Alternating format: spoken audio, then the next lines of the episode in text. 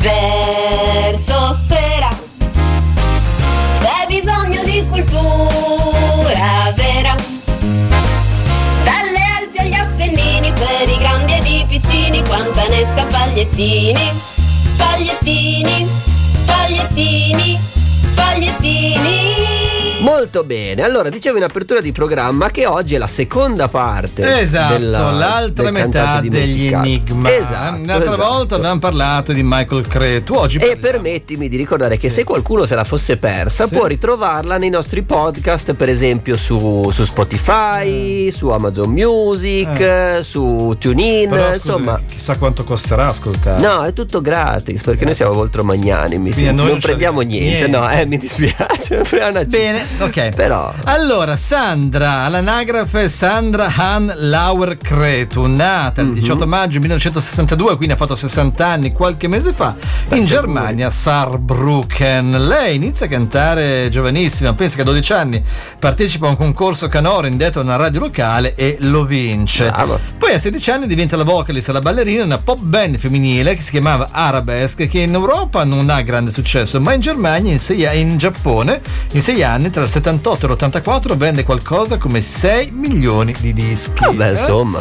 Cambia tutto quando nell'84 lei conosce in una sala di registrazione Michael Cretu che poi Mhm. diventerà eh, suo marito. Certo. Questo incontro la porta a diventare una cantante solista. Il suo primo singolo si chiamava Japanese Wait, che era una cover in tedesco di Big in Japan, che era il grande successo Certo. degli Alphaville.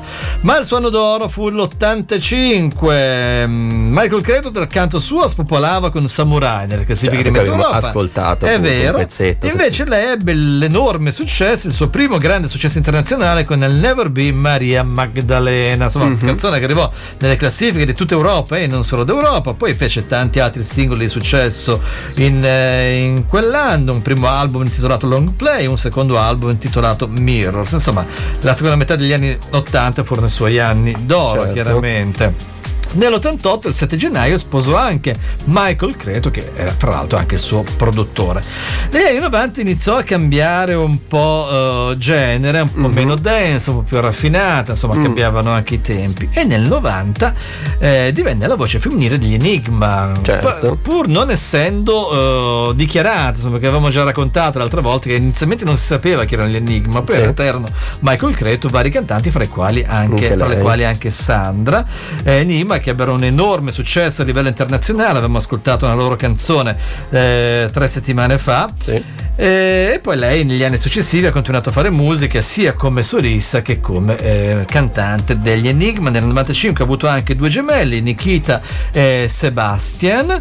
Eh, Sebastian purtroppo recentemente invece ha avuto qualche problema di salute per un po' è scomparsa. Ha avuto nel 2017 un tumore al seno ma proprio quest'anno nel 2022 in occasione del suo compleanno ha dichiarato che eh, pur avendo attraversato un eh, periodo molto difficile si ritiene finalmente guarita insomma speriamo Oh, che sia veramente così lei ha venduto circa 35, mil- 35 milioni di dischi in tutto il mondo nella sua carriera e noi ci andiamo a ascoltare però il suo grande successo dell'85 Certo, Maria Magdalena, che anzi, Never Be Maria Ma il Magdalena. Never Be si impazzava in tutte le discoteche ma anche nelle radio insomma un pezzo che all'epoca si ascoltò tantissimo Molto bene, dai. Allora, quindi adesso lo ascoltiamo. Con te invece ci risentiamo alle 18.30 Sì, invece col più GR. più seria, più, più compita. seriosa Dai, allora alla prossima A dopo, settimana. ciao. A dopo.